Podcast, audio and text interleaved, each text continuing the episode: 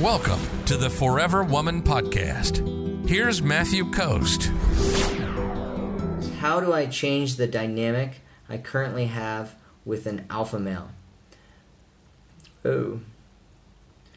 When we met, I was more of an alpha female, and now I'm shifting into my feminine energy, and I see him responding. So, what are you trying to change the dynamic into? Usually, when women kind of start get shifting into their own feminine energy, men start shifting the way that they are as well into being more masculine and more kind of responsive and more kind of in alignment with that feminine energy that the woman has. And it's the same with a lot of men. A lot of times when men get into kind of a masculine energy, women will respond to it with getting into feminine energy. And it's there's kind of a dance to it.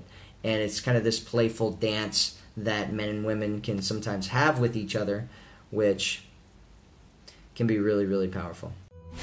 If you're ready to attract a man who loves you, sees you, and cherishes you, visit theforeverwomanformula.com right now.